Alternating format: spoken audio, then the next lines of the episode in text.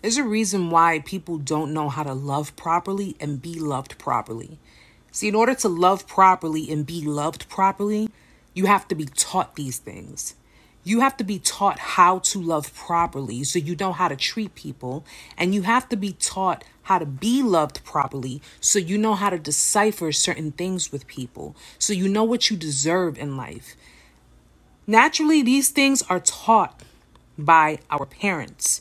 Okay? Your parents are the first people that you meet when you come into this world. So everything that's embedded in your brain is embedded in your brain by the people who have raised you. Generally, majority of time, it's your parents. If your parents didn't teach you these things, then rest assured, you're not going to know these things. Believe it or not, relationships are not hard. Not hard at all. Having to teach someone how to love you, one, is not your responsibility. That's the responsibility of the parents of the other individual.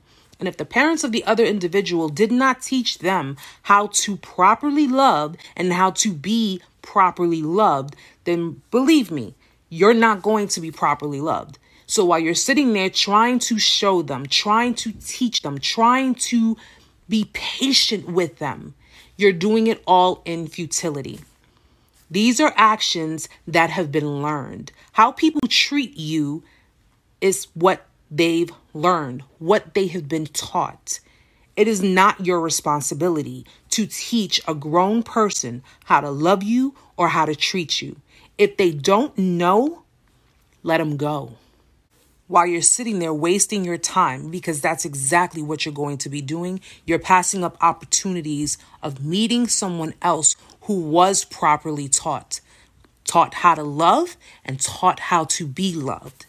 Don't waste your time on people like that. And as much as you have love for people who are inherently damaged and broken, trust and believe you will be damaged and broken in the process. That's my time.